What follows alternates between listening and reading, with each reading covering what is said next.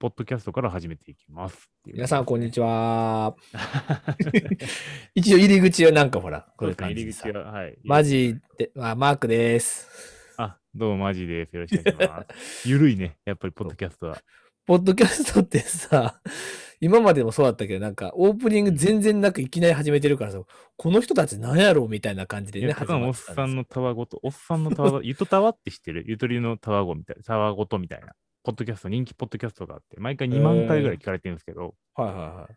おっさんのたわごとっていう、おさたわみたいなのを、おじたわみたいなのを流行らしていく？じゃあ、おじたわ。おじたわ。おっさんのたわおごと。おじさんのたわごと。おじたわおじさんのたわごと。おじたわ、はじゃあ、1本目いきますよ。行きたいと思います。よろしくお願いします。基本、あの、 Voicy は10分なんで、10分間だけやれればなと思いますので、よろしくお願いします。そうね。はい。はい。じゃあ、いきます。3、2、1。役に立たないマーケティングラジオ、プロデューサーのマジです。皆さん、こんにちは。マークです。よろしくお願いいたします。はい、本日もやってまいりました。今週で6月も最後っていうことですね。いやー、めちゃくちゃ早いですね。早いですよ。これは相当早いです。早かった。こう、記念日なんですよ、僕。結婚記念日ってこと？違います。あの、6月30日にあの、 Voicy を退任、退任っていうか、まあ、あの辞める、退職するあ、それもう言ってええやつなの？ああ大丈夫です、大丈夫です。もちろん、あの、ラジオなんで。あでも、今後は、あの、普通の一般人に戻ります。そうだね。なんか音声メディアだからねに戻りますので、はい。はい。なので、この番組自体は、うんおそらく続くとは思うんですけども、やっぱりあの今後はちょっと神の手っていうのがこう通用しなくなるので、この人気のないマーケティングラジオ、まあ、いわゆる負けラジが続くかどうかは、リスナーの皆さんの力にかかっております。人気がないっていう言い方もなんかちょっと面と向かって言われるとなんかすげえあれやな。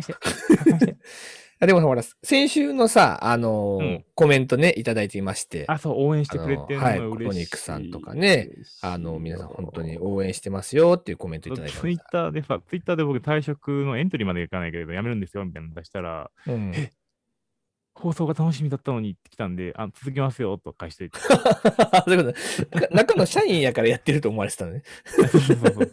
まあ、中の社員やからこんなに続けれるっていうのもあるんですけどね。まあまあ確まあで。もちょっとまあいろいろとね、あの、力技も作った方もあんまないか。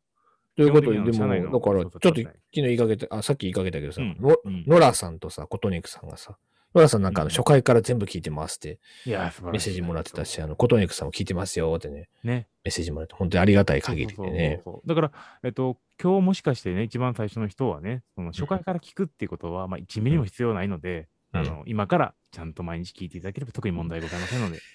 で初回からでも聞いたら延べ270回ぐらい配信してんちゃうか？結構あるから、確かにまあなんかちょこちょこ知ってる、なんかこうネームが、キーワードが入ってるやつは、なんかこう聞き返してもらってもいいかなとは思いますけどね。うん。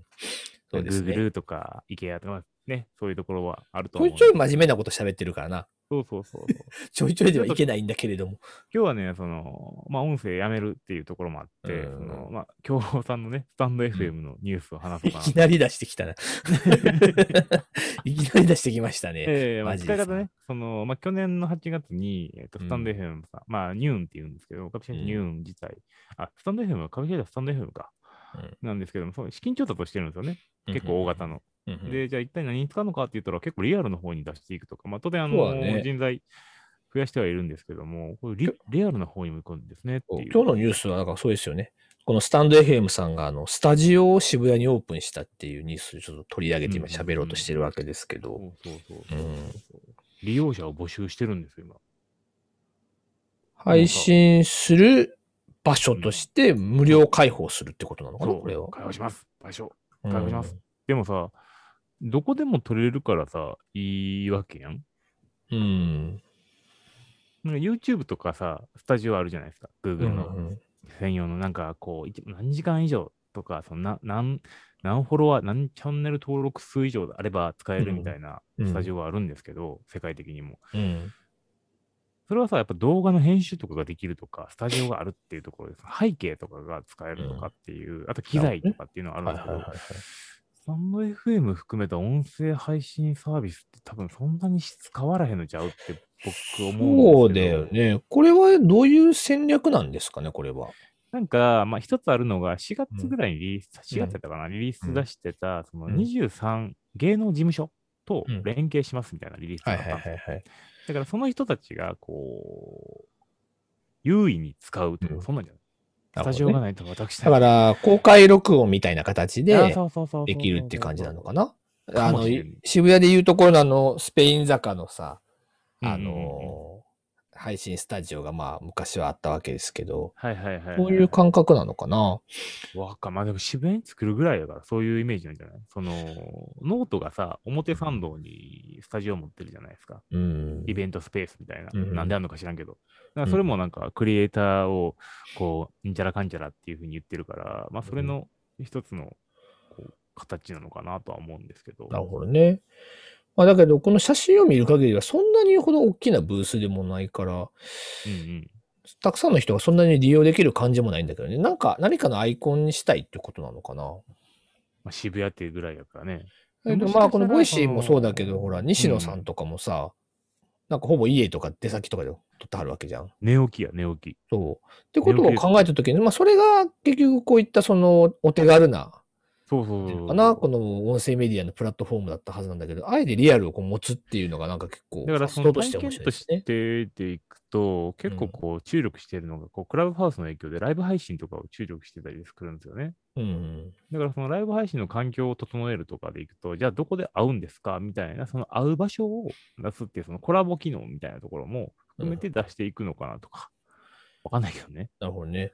うん、最終的に本当の意味？確かに。もうこれで言ったら、俺とマジーはさ、言うても遠隔でリモート録音しててさ、まあ、ズーム系で一応撮ってるわけだけど、確かにね、まあ、クリエイターとしての我々はね、やっぱりこう遠隔で日曜日の場に撮ってるけど、ここがだからちょっとまだよくわかんないね、戦略的には。ちょっといろいろなこと考えてみたんだけど、事業戦略として、だからリアルとつなげるっていう意味で言うと、どどっちかっていうと、その配信者側に寄せた施策ではあるから、芸能人とかみたいな人をこの渋谷のど真ん中に連れてきて、公開録音させることによって、スタンド FM トっていう存在を知らしめるとか、まあそういうことなのかな。安直だけどね、うん。考えとしては最初、スタンド FM の配信者に限り、利用希望者を募集って書いてあるんだけども、多うんうん分チャンネル数でいくと、数十万、十数万件ぐらい多分あると思うんですよ、チャンネル登録数でいくと。はいはいはいはい。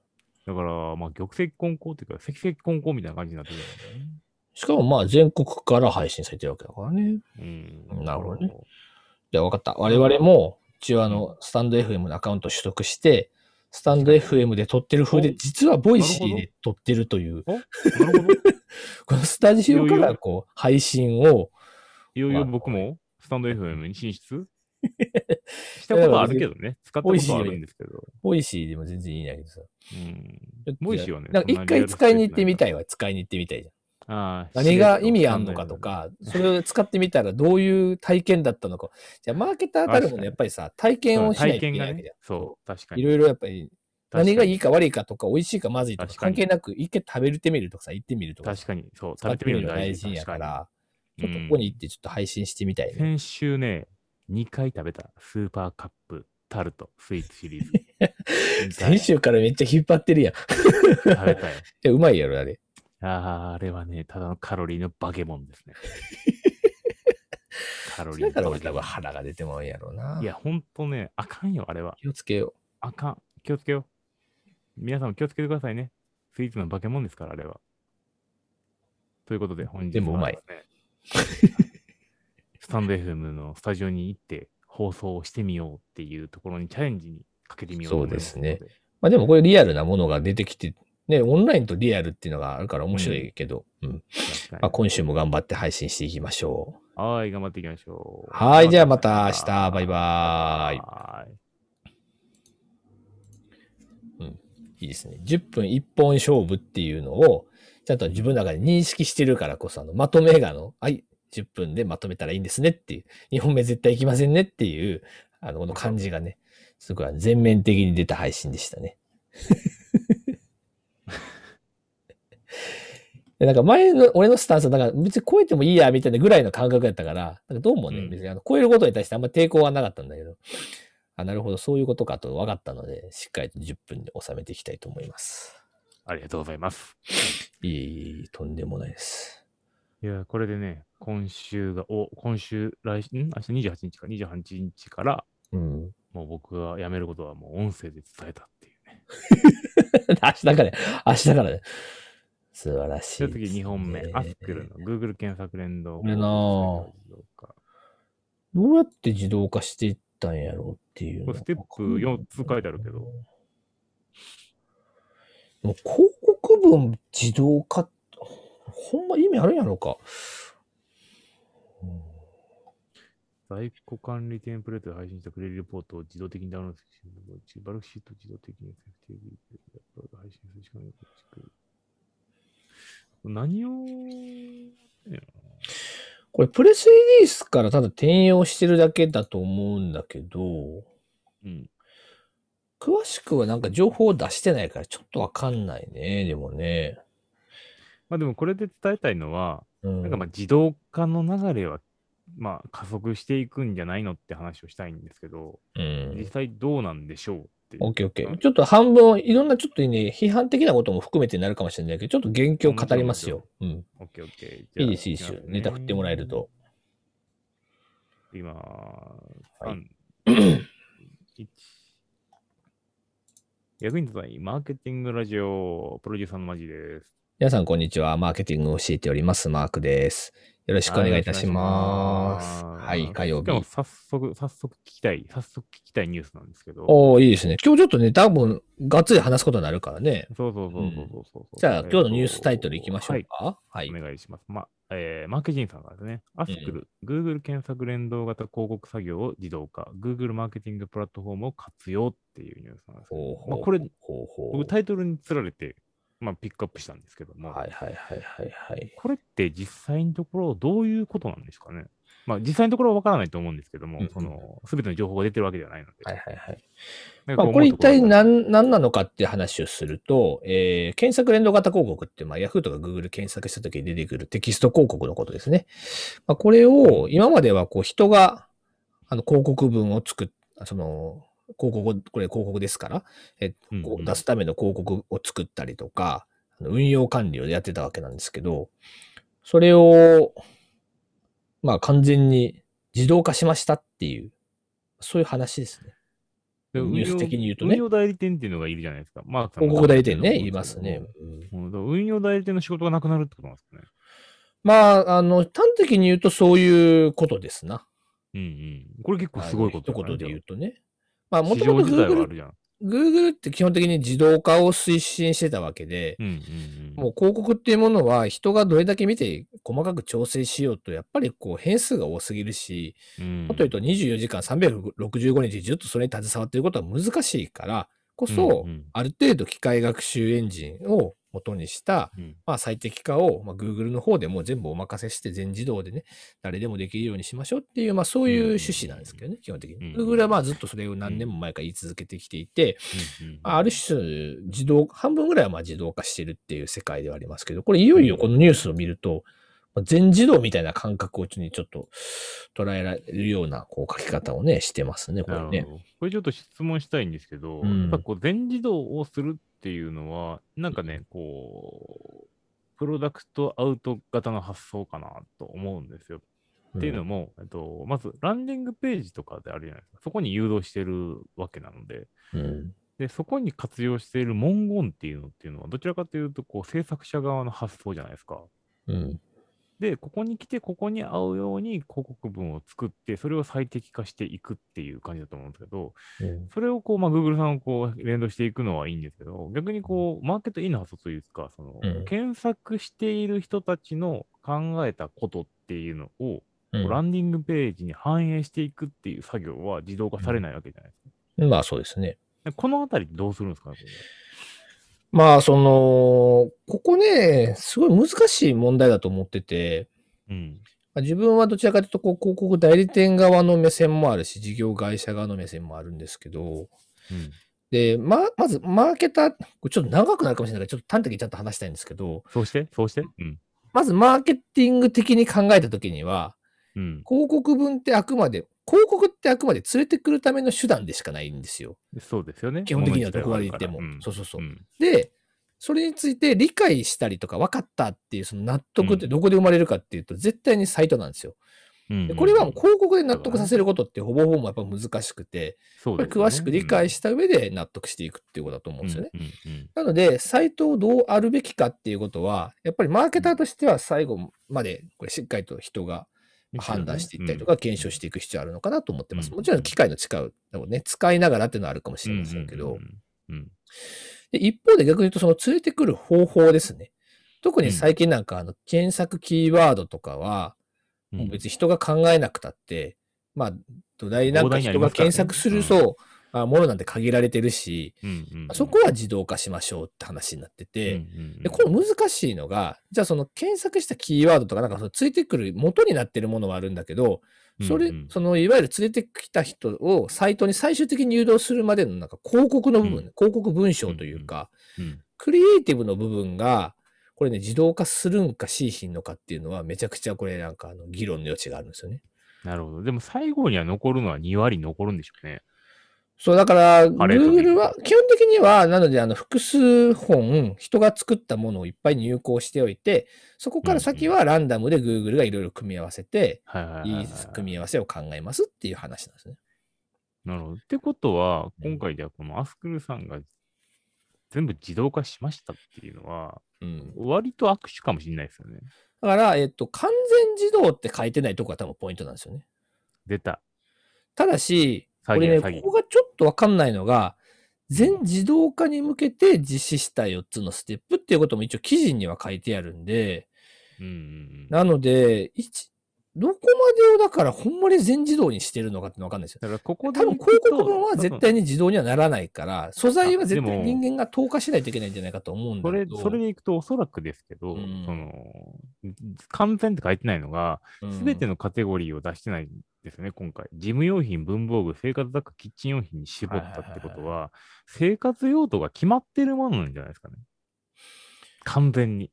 うん。まあだからそのやりやすいものとかなのかもしれないけどね。うん、読み、書くうん、使う、洗うみたいな、そういうのがこう、何に使うのかが明確に決まってるものに関してはできるけど、変な話、まあ、僕らがやるようなそのサプリだったりとか、ウェブサービスとかっていうのは、用途が完全に理解されてるわけではないから、うん広告文の最適化っていうのは難しいっていうのもあって、うんうんまあでもある種その通りかなと思うんですよね。そのマークさんが言ったように、こうクリエイティビティが必要なものっていうのは、やっぱりこう売り方、その納得したっていうのが分かるのはサイトっていうのがその通りだと思うんで、でも生活雑貨変なし、鉛筆1個は使い方は絶対に分かるわけなんで、うん。まあ、そこの最適化っていうのは非常に簡単なのかなと、はい。今聞いてて思ったんですけど、はいはいまあ、あとは、その、自動化しやすいところで言うなら、その、お金回りのところね。その、広告費をいつどれぐらいの分量で配分していくかっていうのは、これインターネットの世界はあの24時間営業さんがずっと働いてくれてるみたいなもんなんで、ここのね予算配分、まあ予算無限にあるなら別ですけど、やっぱりそのそ何十んなことはね。何十兆円とか何千兆円とかかけてやっぱり広告できないから、やっぱりこう、うんうん。ある程度均等、いい配分の仕方を考えないといけないんですけど、確かに僕も1兆円もらったら1000億円作れる自信ありますもんね。まあそれは誰でもね、できない。まあそこは自動化って感じでしょうね。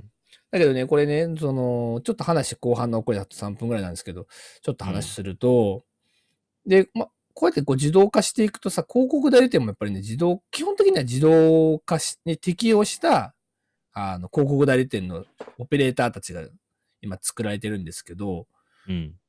これね、あの、実際の事業会社の視点でいくと、な、何ですかやっぱりコンサル入ってるから、その事業会社側の声が聞くんですけど、うん。うまくいってるときはまあいいんですけど、いかなくなったときに、やっぱり何かこう変えていかないといけなくて、うんで、Google もやっぱりその100%正しいわけじゃないから、なんやかんやって人がやった方がうまくいったりするときもあるんですよ。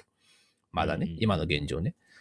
なんだけど、自動化に慣れすぎてる人が多くて、どこに原因があるかとか、問題発見できない人が今すごい増えてるんですよ。過去にももちろん多くいたんだともちろん思うし、あの、昔が良かったっていうつもりはもちろん全然ないんだけど、にしても相対的な割合として、結構ね、代理店が言ってくるのは、いや、これは自動最適化がうまく効いてないんで、こういうふうに自動最適化していきましょうみたいなことを延々と言うんだけど、よくよく考えたら問題ってそんな自動とかじゃなくて、どこに問題があるかっていうのをもう少しレポートとかちゃんと見れば分かるような問題であったとしても、まずは自動化がうまく効いてないから自動化にどう適用していくかしか考えないんですね。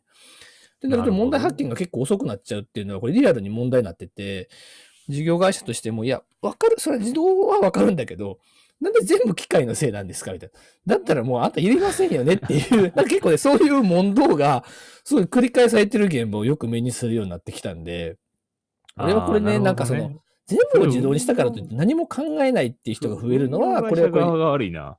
そう、これはこれでね、良くないなっていうのは最近思ってるんですよね う。ん運用会社側がその説明責任みたいなものがあるのにもかかわらず、いや、ちょっとこれ自動であ言ってるんで、な多分これかと思うんですけど、ちょっとわかんないっすって言ったらさすがにお金払いたくないですもんね。自分たちが何もやってないから、機械のせいに全部しちゃってるんですよ。なるほどね。で、これはね、結構良くないんだけど、どこの代理店も最近でもそういう傾向すごい強くなってきているんなでまあ僕はちょっと危惧してるかなっていうのはあるんですけどてことは、完全自動化にしてしまうと、言い訳が残るぞっていうことなので、もしかしたら業績が悪化した理由が、Google がアルゴリズムを変えたんで業績が悪化しました。そうそうそう。だから言いかねないってことですよね。そう、もう責任を外部に求めちゃってるから、もうこれ意味ないねって話になっちゃう。はい、ありがとうございます。気をつけてくださいっていう、なんかそういう真面目な。今日もしかしたらちょっと役に立ってしまう。はい、じゃあまた明日。はいまた明日バイバイ。バイバイこれ多分1時間ぐらい喋れるやろ。うん。これはね、ちょっと俺もど、あの、切り方は難しかったから、もう途中で強引に来たねと思ったんだけ。ど、うんそう。だけど、この問題はね、実は本当に根深くて、根深いな。根深。これはいね、ほんまにやばいのよ。あの、人が物を考えなくなってしまってるんだなっていうのをなんとなくこうちょっと肌で感じちゃってさ。もちろんその、社員が100 10人いたら、そういうことやってる社員は8人とかで、もちろん2人の優秀な社員はちゃんと問題解決できるような人も多い、いるんだけども、うんやっぱりね、自動化って怖いなってなんか、俺は最近すぐ思ってる。そういう意味で言うと。まあね。いや、なんか、まあ、数字に詳しくないのって誰ってんのなんかさ、よくあるあるじゃん。だから別にその、うん昔とか今関係なくさ、まあ全然数字に弱いやつはいっぱいいるんだけど、うんにしてもさ、まだなんか考えたじゃん。要はうん答えが自動で出てこない時代だったから、数字がよくわかんなくても、そう、数字がなんかわかんなくてもうんなんか考えようっていうのがあったけど。これはあれですね。こういうことですね。って言そうそう全然違うことが起きてる。そうそう。だけど、それでもまあなんか一生懸命考えてたわけじゃん。うんうんうんだ。けど最近はそれすらなくて、いや、これ自動最適進んでないから2週間様子見ましょうとかも平気で言ってくるんだよ。ね。いやいやいや、ちょっと待ってよって話なんねん、これが。そう。怖いな。これはね、ほんまに怖くて、で、これあの本編で紹介したんかったんだけど、26世紀青年っていう映画があんの。アメリカの超おバカ映画なんだけどさ、うん。これがめちゃくちゃ面白くて、うん。あの、まあ、あの、ネタバレになっちゃうから全部喋るわけじゃないんだけどいい、よね、いいよ。あのーまあ、端的に言うと、へその、今の時代における、すごい平均的な人がいて、別に賢くもなんともない、むしろちょっともしかしたら、おバカかもっていう、ちょっとそういう人がいて、で、その人がなんかコールドスリープで眠らされちゃうんだよ。はいはいはい。で、それで何何百、何千年後かのなんかの世界に、26世紀だから、だから、何百年、千年後とか、なんかその世界に、600年後とかの世界に飛ばされちゃうっていう、まあなんかうん映画なんだけど、うん。その、どんどんどんどんいろんなものが自動化したりとか、機械が便利になりすぎて、はいはいはいはい。で、かつ、賢いやつは、仕事がとか言いながら子供産まないと。でもうん、バカなやつは、なんかもう、やりまくって、なんか、どんどん子供増やすとそう、だから。どんどんどんどんあの相対的にバカなやつが、またバカな子供を産んでっていう、そのさ、なん、なん、何千、なんか千年後かなんかの世界を描いてるっていう作品なんだけど、うんうん。うん。でも、なんかその、それはどちらかというとなんかその B 級映画だし、なんかコメディみたいな映画なんだけど、うんうんうん。だけどなんかすごい風刺効いてる映画でめちゃくちゃ面白いのよ。へえ、なんか。内容自体は超臭やから、もう俺の説、その説明だけでなんかもうほぼ物語の8割を説明しちゃってるんだけどさ。でも、アマゾンのさ、めっちゃ面白いよ。4.5。いや、めっちゃ面白いよ、これ。だけど、超絶風刺聞いてて、いや、でもこれ実際現実問題もう起こってるやろっていうのはなんかすごい思思っててさ。なるほどね。ちょっと見てみるとします。そう、俺はなんかね、結構ね、面白いんだけど、まあ、まずはね、なんかそういう話で、やっぱりね、もう考え続けないといけないんだなっていうのはすげえ。いやそれは大事。やっぱり人間たるものみたいなところはね、あるからね。うんなんか別にそんななんか自分が賢いやつとか別に言うつもりもないしさ、なんかあれだけど、なんか、いやいや、でもちょっと考えろよっていうのは、本当にリアルになんか最近思ってて。それはね、あの、あれでしょ？もう老害ですよ。それを若い子に言い出したら。うん。気をつけて。えでもさ、老害やって言うけどさ、事実さ、自動最適がとか言ってさ、いやいや、それね、だからこの打ち合わせで、打ち合わせで見たことあるな、その、ちその光景て。、ちょっと待って、おいもうこれ老害って言われたらもう俺老害でも構わんから、他のメンバーには、うんいや、やっぱねちゃんと考えようっていうのは、うん。すげえ思うよ、これ。そうやね、確かに。老害とはまたなんかちょっと違う気もするんだよな。なんかこれ、ね、ただ文句言ってるだけだったらいいんだけどさ、リアルにさ、なんかその、わかんあない、わかんない。ちょっと、あれですね、データなんで、あ、2週間ぐらい様子見ていいですか ?2 週間様子見たら、チャンス逃すわ。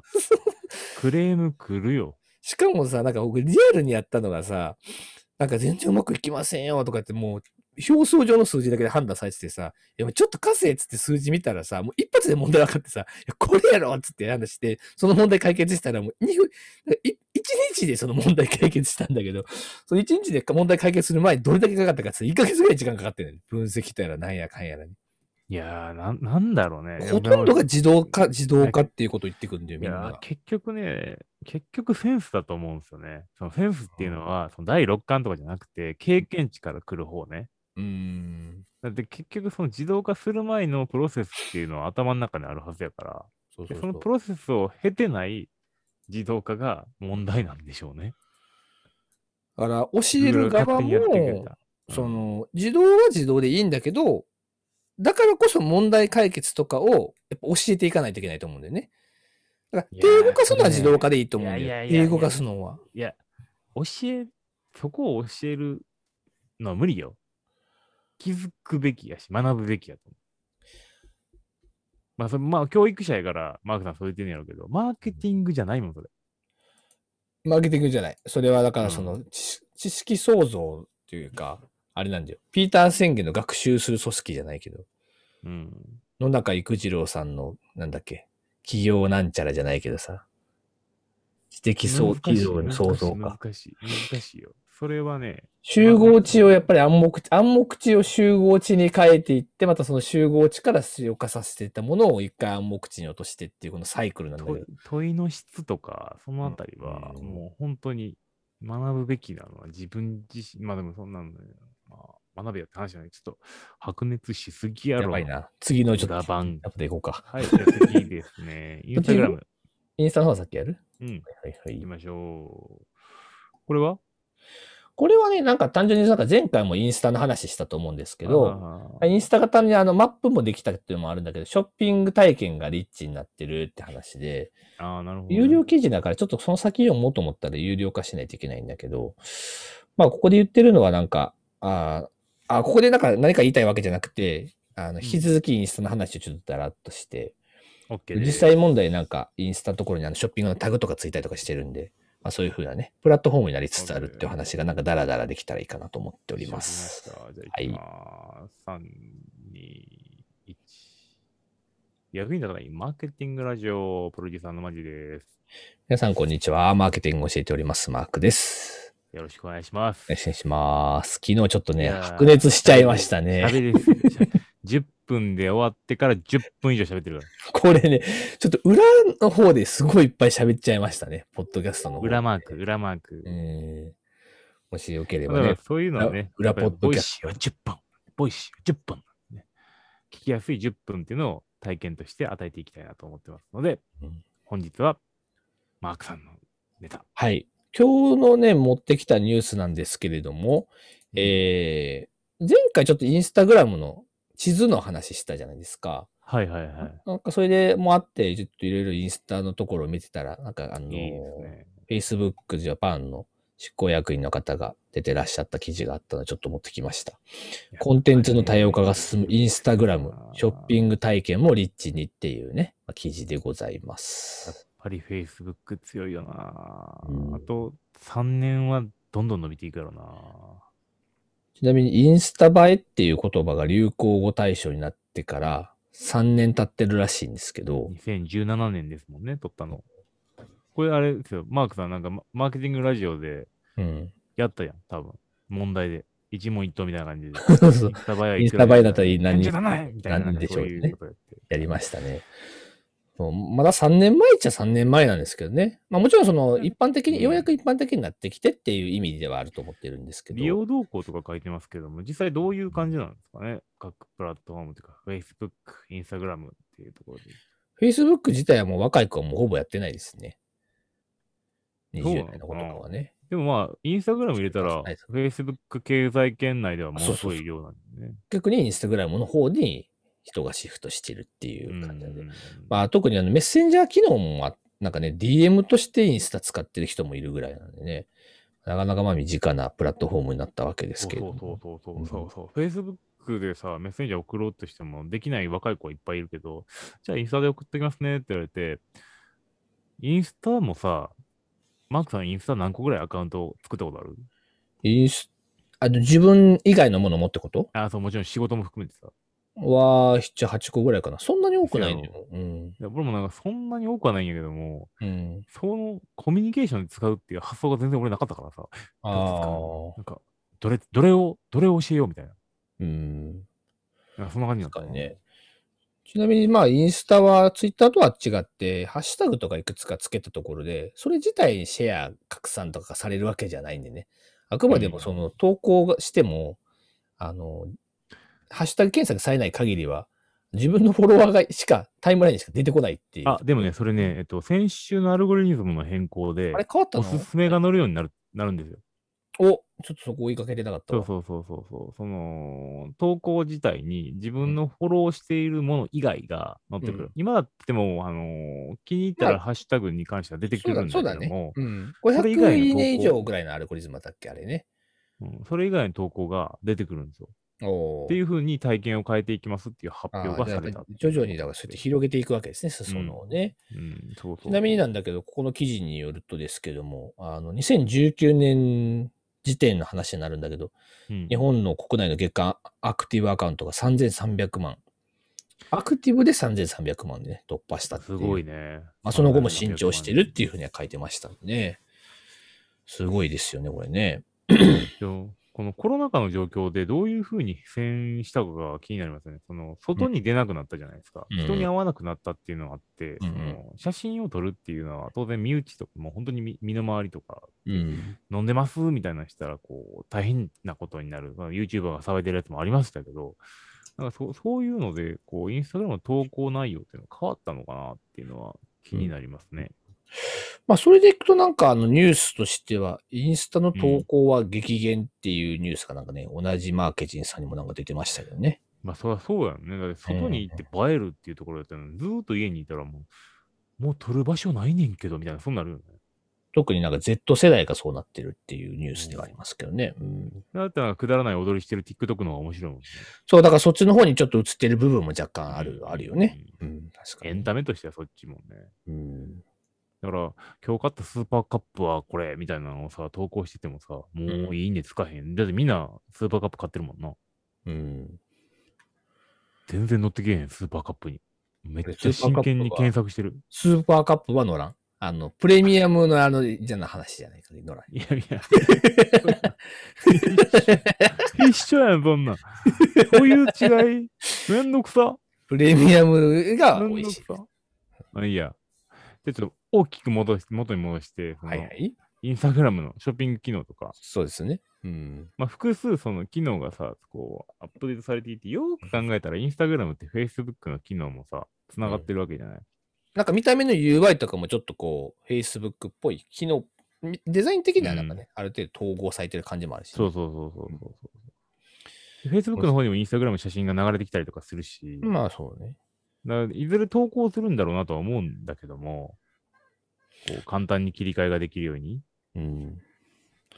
なんか面白いなと思ったのはさ、ここニュースにも、ん記事にもあるんだけど、なんかそのグローバルと比較したときに、日本の利用者の特徴として、インスタグラム内で積極的に情報収集を上げらあ行うっていうのが上げられるんだって書いてあって、どれぐらいかっていうと、ハッシュタグで検索する回数がグローバル平均と比較しても5倍もあると。うんうんうん。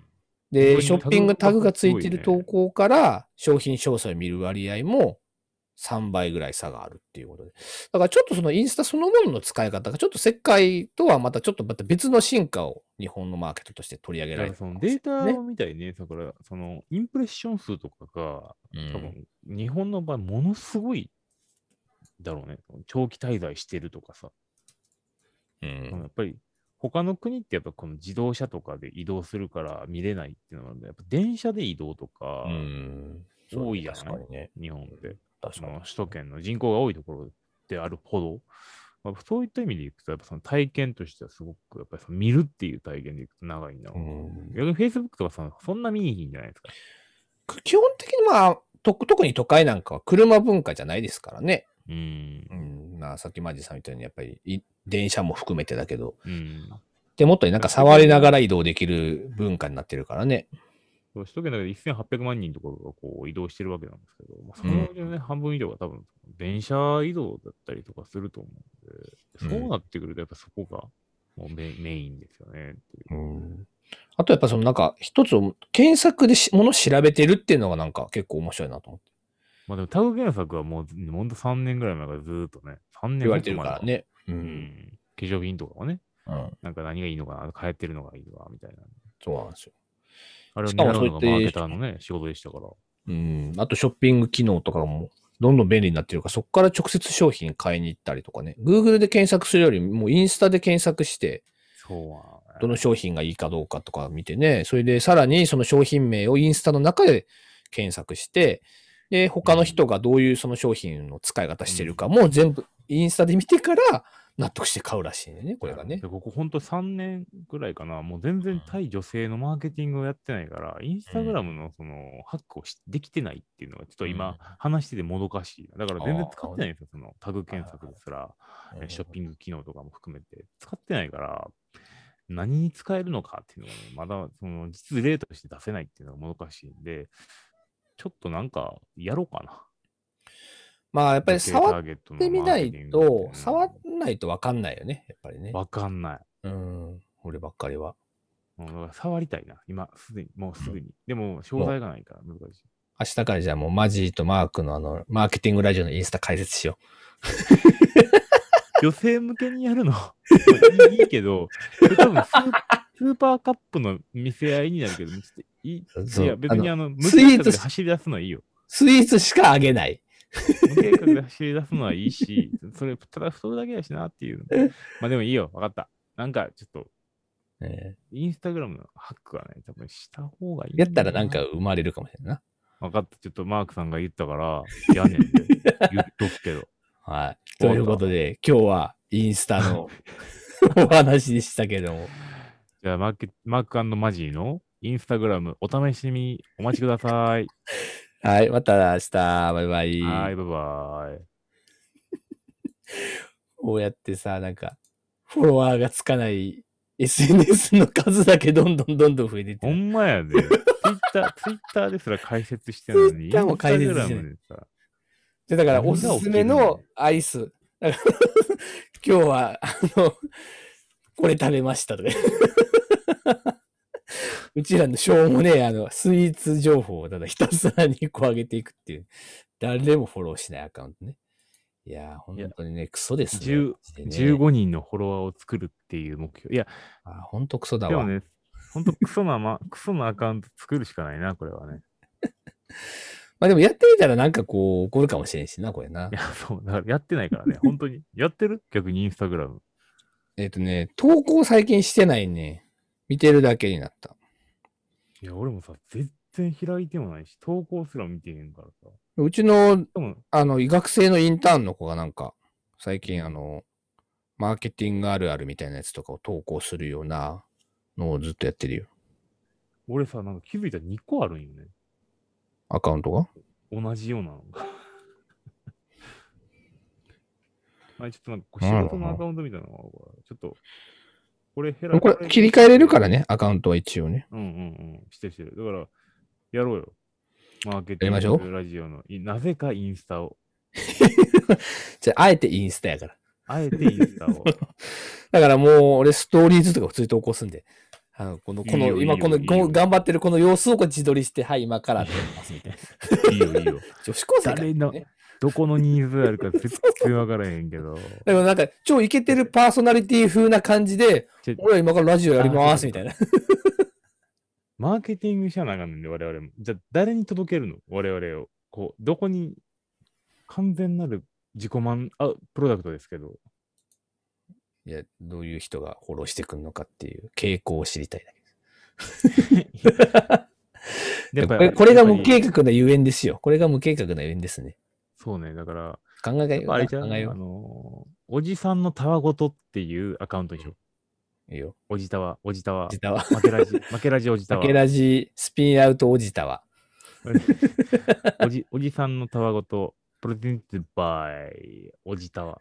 だから説明文の中には、負けラジ。えー負けラジやっているパーソナリティの、あー、うんおっさん二人が、どこにでもいるようなおっさん二人が、ただ単にイチャイチャするたわごとを投稿するやつです、みたいな。頑張っていきましょ そういう感じでいきう。ましょ目標は100フォロワう。いいですね、素晴らしい。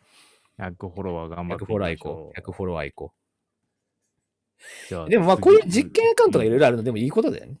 確かにね。なんかやらないと。いやいや、そんなにさ、新しいことやんないけどさ、そんな時間ないやん。ま あで仕方ないからもう、じゃあなんか投稿する。スーパーカップをひたすらに投稿するよ。そうやね。そうしよう。でも映えたやつを投稿してるの。これがね、まためんどくさいんだけど、ただ本物の写真はね、いくら適当にやるにしてはあかんのよね、これがね。なんか映えとかなあかんらしいのよ。まあ、ちょっと余計なことしていくわ。俺も。余計なことでしょ。アカウント、ちょっとアカウント共有しような。OK。パスワードできたらちょっと共有して。うんも。しくは俺が先に作っちゃったら俺が方が共有する。そうしよう、そうしよう。OK。はい、。次。はい、次、嵐。日経クロストレンド。ほんとさ、あの、ちょっと面白いねんだけどさ、何？日経クロストレンドとか、東洋経済とか、マーケジンとか、うん。全部、あの、もう音声メディアがあるチャンネルを全部選んでるっていうのが、なんか、ボイシーによいしょしてる感じが受ける。あ、ボイシーにこれもう全部この人たち開設してはんの？そうそうそうそう音。声アカウン担ト。当者とかも、つながったわ、つながってんねんけどさ。あ、もう、つながってたんやねんけど。うん、で、嵐。大丈夫俺が繋がるかもしれんから。一回断ってるからな。まあいいやはい、じゃあ行きます。これ別に本の紹介だよね。そう、ただの本の紹介なんだけどね。はいはいはい。日経 BP さんのですね。了解です。だらだらと嵐について喋りましょはい、じゃあ行きます。3、2、役に立たないマーケティングラジオ、プロデューサーのマジです。う。皆さん、こんにちは。マーケティングを教えております。マークです。よろしくお願いいたしよろます。しくお願いいたします。インスタ、解説に向けてインスタ、インスタ解説に向けて、いや、インスタ、ねもう、頑張りましょうよ。今日はね、多分ね、解説してるかもしれんな。うん。っていうことで。ね、昨日のラジオね。何の何の話してんのって人はちょっと昨日のラジオ聞いていただくとして。ねはい、今日のニュースなんですけどもね、えっと、日経クレス、ク日経、やば、感じてた。日経クロストレンドさんからですけれども、うんえー嵐は最強のマーケターだった。嵐に学ぶマーケティングの本質っていう本が発売されましたよという、まあ、うん番宣のねね一応ニュースではあるんですけども、ちょっと今日選んでみました。まあ、嵐といえば、ねの、ジャニーズね。はい、嵐ですけども。まずこれずるいな。嵐ファンに狙ってるわけじゃないとは思うんだけどね。だけど、嵐ファンは買うやろうな。ちょっとぐらい買うかもしれない。ちょっとぐらいは買うと思う嵐ファンのビジネスマンはちょっとぐらい買うかもしれない。うんこのやり口がまず汚い。いや汚いわけじゃない。汚いわけじゃないじゃん。全然ええやんか、それは。それはええやないかいな。そうやってね出版社の人がタイトルを選んでらっしゃるわけだから。確かに。うんだってこのさ、あの、伊庭ひとみさんって方が俺、著者なんだけどさ、この方も、あの、嵐のファンクラブ歴14年やってはる人やから、だったらいい。ご自身も、ご自身も、あの、嵐のファンだったっていうね。ただファンだから書いたっていうんかな。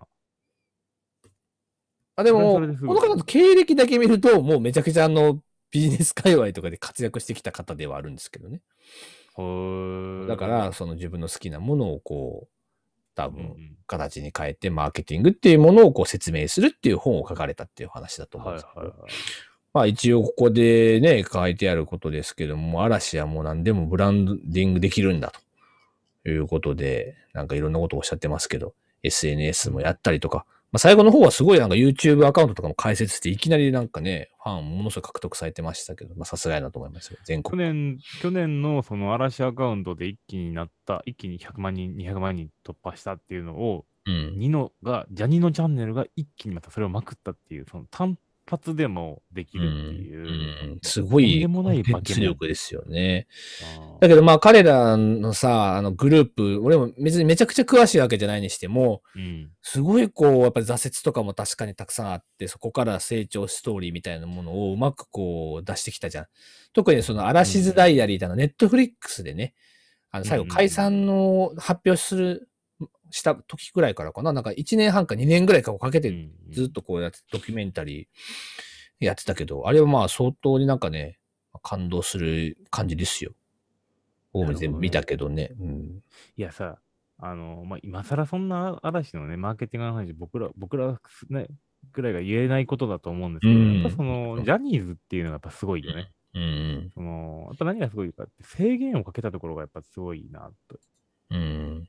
まずは男男性だけっていう、そのアイドルグループを作ってるし、その、まあ、ジャニー、ジャニーズ、そのジュニアからこう這い上がってきた人たちだけっていう。そうだねあそこからのね、上がっていくためのストーリーみたいなのがね、まああるわけですね。あとはその、権利関係もめっちゃ制限をかけていて、うん。で、グループの人数も制限をかけて。あと結構面白いのが、さ、あの、グループ内でちゃんとポジショニングマップがあって、うんうんうん、なんか、あの、爽やかと、ちょっとクールとかをうまく分けてたりとか、あの全ポジションをうまくこうなんかね、カバーできるように、ちゃんとプロされてるんですよね。ドラマ班、バラエティ班みたいなんで制限をかけて。あと性格的な問題とかさ、あの、陽気に喋るとか、ちょっとこう落ち着いて喋るみたいなものも含めてだけど、グループ内で全方位カバーできるようにしてるのはやっぱさすがにすごいですよね。すごい。ポジショニング戦略的に見ても。そこで行きながら、やっぱその解散をするのにも、やっぱその制限がきつすぎたりとかもするうんだよね。ん。2年かかってるからな。活動休止するまで2年かかってるから。だからまあ確かにコロナもあったってのもあるけどさ急には止めれないって最す新理論を。嵐に学ぶマーケティングの本質って結構面白いかなと思う。うりん。まあでもこれだけトップをやっぱ走ったブランドですからね。うん。芸能界で言うとブランドって言っちゃってるけど、まあ、やっぱトップブランドじゃん。言っても嵐。トップお金もあったし、そのお金を持っていろんなこともまあもちろんチャレンジできたし、一方でそのトップを維持するためのいろんな戦略もあったわけですね、これね。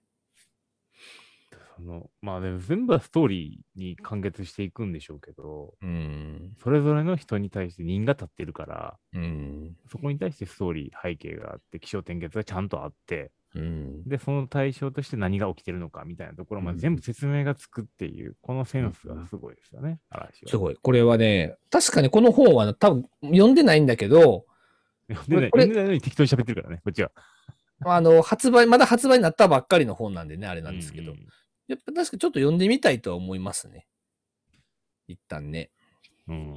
やっぱその、とあの、マスマーケティングやってるわけじゃん。実際問題さ。すごい全方位的に、嵐ってすごいアピールしてる割には、超ワンツーワンのマーケティングやってるわけですよ。うん。うんまあ、つまり、例えば嵐のあの桜井さんがね、なんかあのライブで語ってるのがすごい象徴的だったんだけど、ライブのひ全部のことが多分見えてるわけじゃないんだけど、あのほら、アイドルの人たちってなんかこう、カートっていうかさ、ワゴンみたいなの乗ってさ、あの会場をぐるぐるぐるぐるこう回らはるやんか。うんそういう時にやっぱりちゃんとこうプラカードとかいろんなもの見てたらしくて、なんかこう、お亡くなりになった方だと思うんだけど、その家を持って参加してるようなその夫婦、ご夫婦のなんか多分相方の人がいたり、みたいな話とかもストーリーとしてすると、もうファンからしてみたらさ、あ、一個一個もう全部見てくれてるんだっていう、なんかこの、なんていうのかな。その自分のためだけに存在してるっていうこの感じ。本当にいるかどうかは分からんけどね。そう。でもそれはわかんないし、けど多分そういうのは見てるのかもしれないけど、うんでもなんかその、なんていうのかな。そういうのも含めてなんか、非常にワンツーワンのマーケティングやってるんだけど、ワンツーワンマスマのし、ーケティングブランディングですよね。そのうん同じような話はディズニーとかリッツ・カールトンでも出てきてるんで、そうそうそうそうそうそういった意味で言うと、そういうブランドを作ってるっていう。うん。トップブランドとしてやらないといけないことをちゃんとだからやっぱカバーしてるよね。確かにねやっ。てますよね。うん。これはね、あとはその。ジャニーズっていう全体の中での嵐の立ち位置みたいなのも、まあ多分考え方としては面白くて、新商品として新しいグループがどんどんどんどん下から出てきてるにもかかわらず、うん成熟期にならずにずっと成長期だったわけじゃないですか。スマップの、だから次に嵐がちゃんとうまいことハマったよね、だからね。スマップが衰退したわけじゃないんですよ、実際は。うーん。で、スマップはスマップで、ああいう、そのなんかこう、お家騒動みたいなのがなければ、ずっと君臨し続けたわけだから、確かに。だけど、そのスマップと並行してまた嵐の独自のポジションができてきてたからね。で若干世代感があるんですよね。だからそのスマップの世代っていうのは僕らより上なんですよ。はいはいはいはい40、50、アラフィフぐらいなんですよね。嵐がちょうど本当に自分ら、うちら世代やそうそうそうね。アラフォー世代なのね。うんドンピシャでいくと。で、その次になってくると、やっぱセクシーゾーンとかなってくるんですよねうん。キンブリとかっていう。だから、ね、まあ、ちょっともう分かんなくなってきたみたいなのもあるんだろうけど、ちゃんとその年代年代にはちゃんと当ててるよね。そう、そうただし、そこで30ナンバーワンは取っていってるんで、そうそう。この30代ぐらいとかだったら平成ジャンプとかあの辺じゃないの？商品戦略半端ないよね。うん。ちゃんと計画的に出してるよね。うんでしかもある程度数出しながら、なんかうまくいってないやつもあるんだけど、そこのがなんかうまくいってないなとかうまくいってるなとか思うと、うんそこ伸ばしてとか、なんか上手にやってるよね。ね。これは今度、大悟さんに聞きたいよね。あ確かに今度ゲストで呼ぼう。あの、ねどこだっけ？ヤマピーとかのなんかマネージャーかなんかやってたよね、あれ。た滝つばや。滝沢や、滝つばや、滝つば。う ん滝つばのマネージャーやってたけど。そうそう。ちょっと彼ゲストで読んで、ちょっとジャニーズの戦略聞こう。いや、そんなね、あの、うちわのバーベキューで聞くレベルでいいって。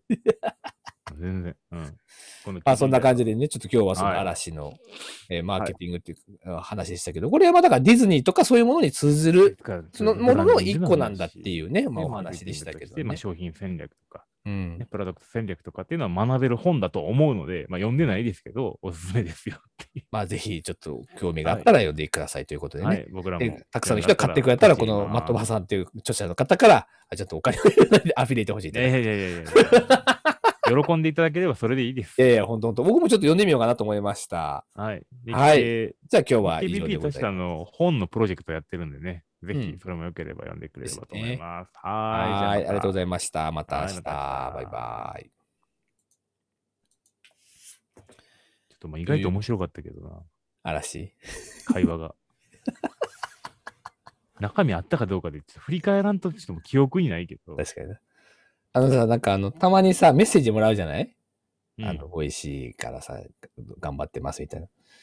あの、あれこれ何の、俺何について喋ってるやつに対して これコメントもらっただけ？で わかんなくなっちゃって、うんコメントもらったやつだけもう一回聞くようにしてて、あ、そうかそうか、こういうことそういえば話してたな、みたいいやな。それに対するあこのメッセージだったんだなと思って、返事するようにしてる。の実は再生回数の位置は絶対に僕なんですよ。振り返り、振り毎返りしてる。ちゃんと聞いてるんですよ。フルであ。の、じゃないと、お覚えてなくて。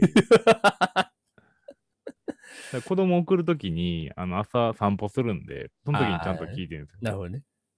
ニュースと、ボイシー。俺もほぼ、俺ほぼ振り、り返らない。全く振り返らない。自分の回すら聞かないもん。振り返らへんから PDCA が回されへん。そういうことか。はい自分まあがこういう、また同じ過ちを繰り返してしまってるんやろうな。まあいいんですけどね、別に。あの、はそういうラジオなんで。はいじゃあ最後最後行きましょうか。これは何やね溶けにくい出前クリームロッテリアですね。ロッテリアなのこれ。へうえ。ん。冷凍庫から出しして30分経っても液状化してる。これすごいやんか。そうそう7月1日、6月下旬までの期間限定だったものが反響を受けて、7月1日以降も出している。しかも9月下旬まで期間を延長して販売する販売。してるらしいね。で、これを知らなかったよ、僕。や俺も知らんかった。っぱクリームソーダってさ、ほんと最近どこで食べたって言って、米田コーヒーぐらいしか想像つかんのよ。ほんまや、すげえ。で、さらにこの後あれなのね、溶けにくいがしアイスの話もあるのね、ロッテさんいや。そうと溶けにくいアイス。溶けにくいシリーズバニラ。なぜクリームソーダにこだわったのか。クリームソーダには老若男女を問わず引きつける普遍的な魅力がある。ほんまかいな。いや まあでも、なんかこう、ね、哀愁ですよね。その、記憶の確認の購入というか、あとまあ味が分かってるから、いろんな並んだ中ではまあ、間違いがない。間違いがない味っていうのもあるやろうな。うんっていう話しますか、そしたら。そうですね。そうなるかどうかわからんけど、行きましょう。そうだね。はい。はい、じゃあ行きます。3、2、役に立たないマーケティングラジオ。プロデューサーのマジです。皆さん、こんにちは。マーケティングを教えております。マークです。よろしくお願いいたします。はい。ということでね、金曜日。しかももう7月入ってますからね。昨日、実は昨日、ね昨日7月入ったんですけどね。7月も2 7月で2日ですよ。夏でまだす。梅雨は明けへん。まだ梅雨は明けへん。梅雨は7月の17、8日前後って言ってたね。うんうんう。んだか。らまだジメジメしておりますけども、皆さんお元気でしょうか、金曜日ですよ。つい金に。曜日です。一週間早いも始まりました。うんそんなこんなで今日のニュース。ででーん。溶けにくい出前クリームソーダ以外な開発費はっていうニュースなんですよね。東洋経済オンラインさんから。スイーツネタです。金曜日はなんかね、スイーツネタ、なんか定着してきてますけれども。これ知ってた？マークさん。溶けにくいクリームソーダ。これはね、知りませんでした。正直言うとこれ。ロッテリアさんが出してらっしゃるらしいんですよ俺ね。も知らんかって。出前クリームソーダっていう名前らしいんですけど。ていうかさ、その、マークさんさ、うん。近所にロッテリアある？それがね、パッと言われたらね、思いつかんのよ。俺も思いつかへんね、ロッテリアって。ことは、だからあんまりないのかもしれないねう。ん、結構ね、撤退もしてると思うよね。僕らがさ、うんこの高校とか大学の時ってロッテリア結構あったと思うのよ。うんうんうんうんなかった？ロッテリア、でも、あ、確かにね、食った記憶はあんまないんだけど、あった記憶はある。ロッテシェーキとか流行ったやろ？いや、でも俺、あんまりね、ロッテリアでそもそも飯食ったことがあんまりないから。フルフルポテトとか。わかんない。あれを出してた、はやあとはその、低単価ハンバーガーとかも全部ロッテリアが発祥なんですよね。あ、そうなのか。うん。ロッテリアはほんまにね、生涯で、ロッテリア入ったの1回か2回ぐらいしかないと思う。少な。マジで記憶にない。っマジで少な。っていう、ていうそんなロッテリアさんですけれども不況の、ロッテリアさんですけども、まあその、クリームソーダないクリームソーダっていう、これ結構すごいことだと思っていて、うんまあ僕、クリームソーダ大好きなんですよ。やっぱ小さい時から飲んでたんで、確実に、まあ、なんか頼もうかなと思って、なんかうん選ぶときに、ああ、うんコーヒーは今日飲みたくないなと思ったらクリームソーダ頼むのが、まあ、ルノワールと米田コーヒーなんですけど、どへえ。っちか、どっちかってクリームソーダ頼むんですよ、僕。クリームソーダってなんかあんま食ったことないな。あそれも、うん。そうやろ、マーク。あんまり縁がカルチャーショック。カルチャーショック。ちなみにだけどあれでしょ？なんかこれってあの、じクリームソーダというかそのジュースがあって、メロンソーダみたいなのがあって、うん氷の入れて、氷の上に、要はアイスクリームアイスクリーム乗っけるってやつじゃない？魅力的な商品です。結構なんか溶けるイメージがあるんだけど、なんでこれ溶けない？溶ける、溶ける。だから溶ける液体の中に入ってるってことはさ、溶けるじゃん、大体はさ。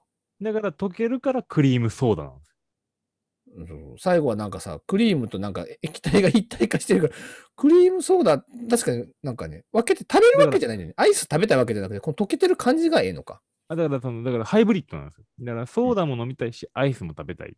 でも、でどっちもやると大変やから、うん合わさった時のマリアージュなんですよね。なるほどね。っていう、まあ、あの、クリームソーダなんですけど、これなんで溶けないの？溶けない。うんこれなんで溶けへんのやったっけっていう、開発費用は、なんか高齢者がって、うんたらかんたらって書いてあるんで、まあ、記事見てもらえばいいんやけども、そこ肝心なところ。一応記事的に言うなら、なんか、これらしいね。ロッテとの、なんか提携らしいよ、これ。ロッテリアとのロッテ、まあ、資本関係はあるもんね。うんロッテが、だから溶けにくいアイスクリームを作ったらしいね、これね。はいはいはい。で、それ見て、乗っけたって書いてあるね。昭和レトロ感っていうのがうん大事なのね。ゼラチンを使用してて、それを多用してるから冷蔵庫から出してもしばらく置いても液状化しにくい構造らしいね。うんうんうん。ほうほうほうほうなるほどで、。しかもこれがデリバリー専用なんですよ。うん。なんか出前館のね、ところから16店舗から頼めるみたいなこと、ここに書いてある。これもやっぱそのターゲットとしては良くて、やっぱその、うん本当に僕の世代より上なんですよね、クリームソーダって絶対に。はいはいはいはい。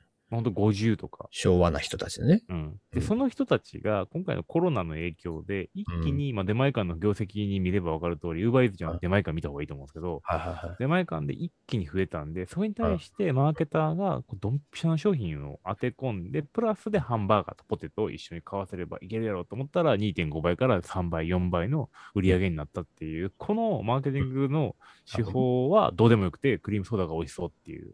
うんうんうんうんなるほどね。なるほどね、済まされた。まあいいや。うんいや、なんか、出前館を使う人が、なんか俺の中のターゲットが、もうちょっと若い層かなと思ってたから。いや、だってさ、広告を出してるのがテレビやん、出前う館って。ん。で、まあ、ええかんって、なんかその、浜ちゃん、ダウンタウン。で、あのダウンタウンのメインターゲットっていうのは、本当にアラフィフやからね。そういうことか。なんか40代前後ぐらいなイメージだったけどな。まあ、それやったら、まあ、かすってるやん、ちょい下ぐらいな。ターゲットとしては。うん。なるほどね。ただまあそういうところを、だから出前、だから、でもすごいよね。確かに、デリバリーで持ってきてもらうときに、絶対溶けるじゃん。うん。へこむ。を溶かん、溶けないようにできてるから、家でも、このクリームソーダがクリームソーダ。ダをマジかって埋めるんだっていうね。あのクリームソーダが。で溶けずに来るんだファミレスも、結局ドリンクバーが、うそう侵食してしまったから、うん。単品のドリンクを頼むことがないんだよね。なるほどね。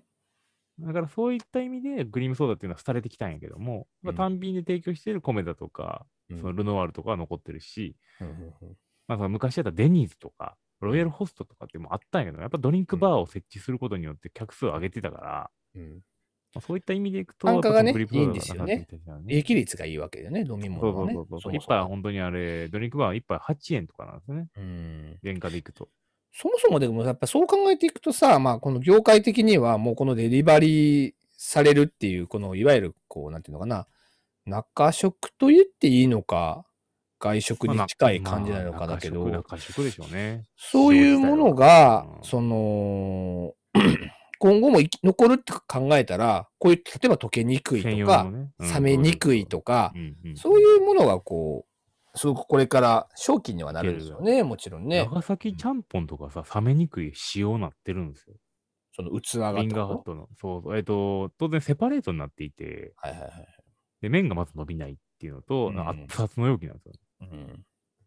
だからあんなんね、できたらね、本当に家で作るめんどくささに比べると、やっぱりね、完璧やから、ついでに餃子も食べるよねっていう。結局ならあったかいものをちゃんと食べたいからね、とかもしくは冷たいものを食べたいっていうのは、まあ人のね、そういう心情ですけれども。うん。で、しかもリモートワークやからさ、本当に家で食べてばっかりで太るしさ、うん、大変やで。でもまあマーケティングだからこういうのがでもすごく流行ってる背景として、うん新しいマーケットが生まれてきてるっていうことなんでしょうね、こういうのね。そうですね。まあ、出前館にだからまあ、なウーバーにまあそうだけど。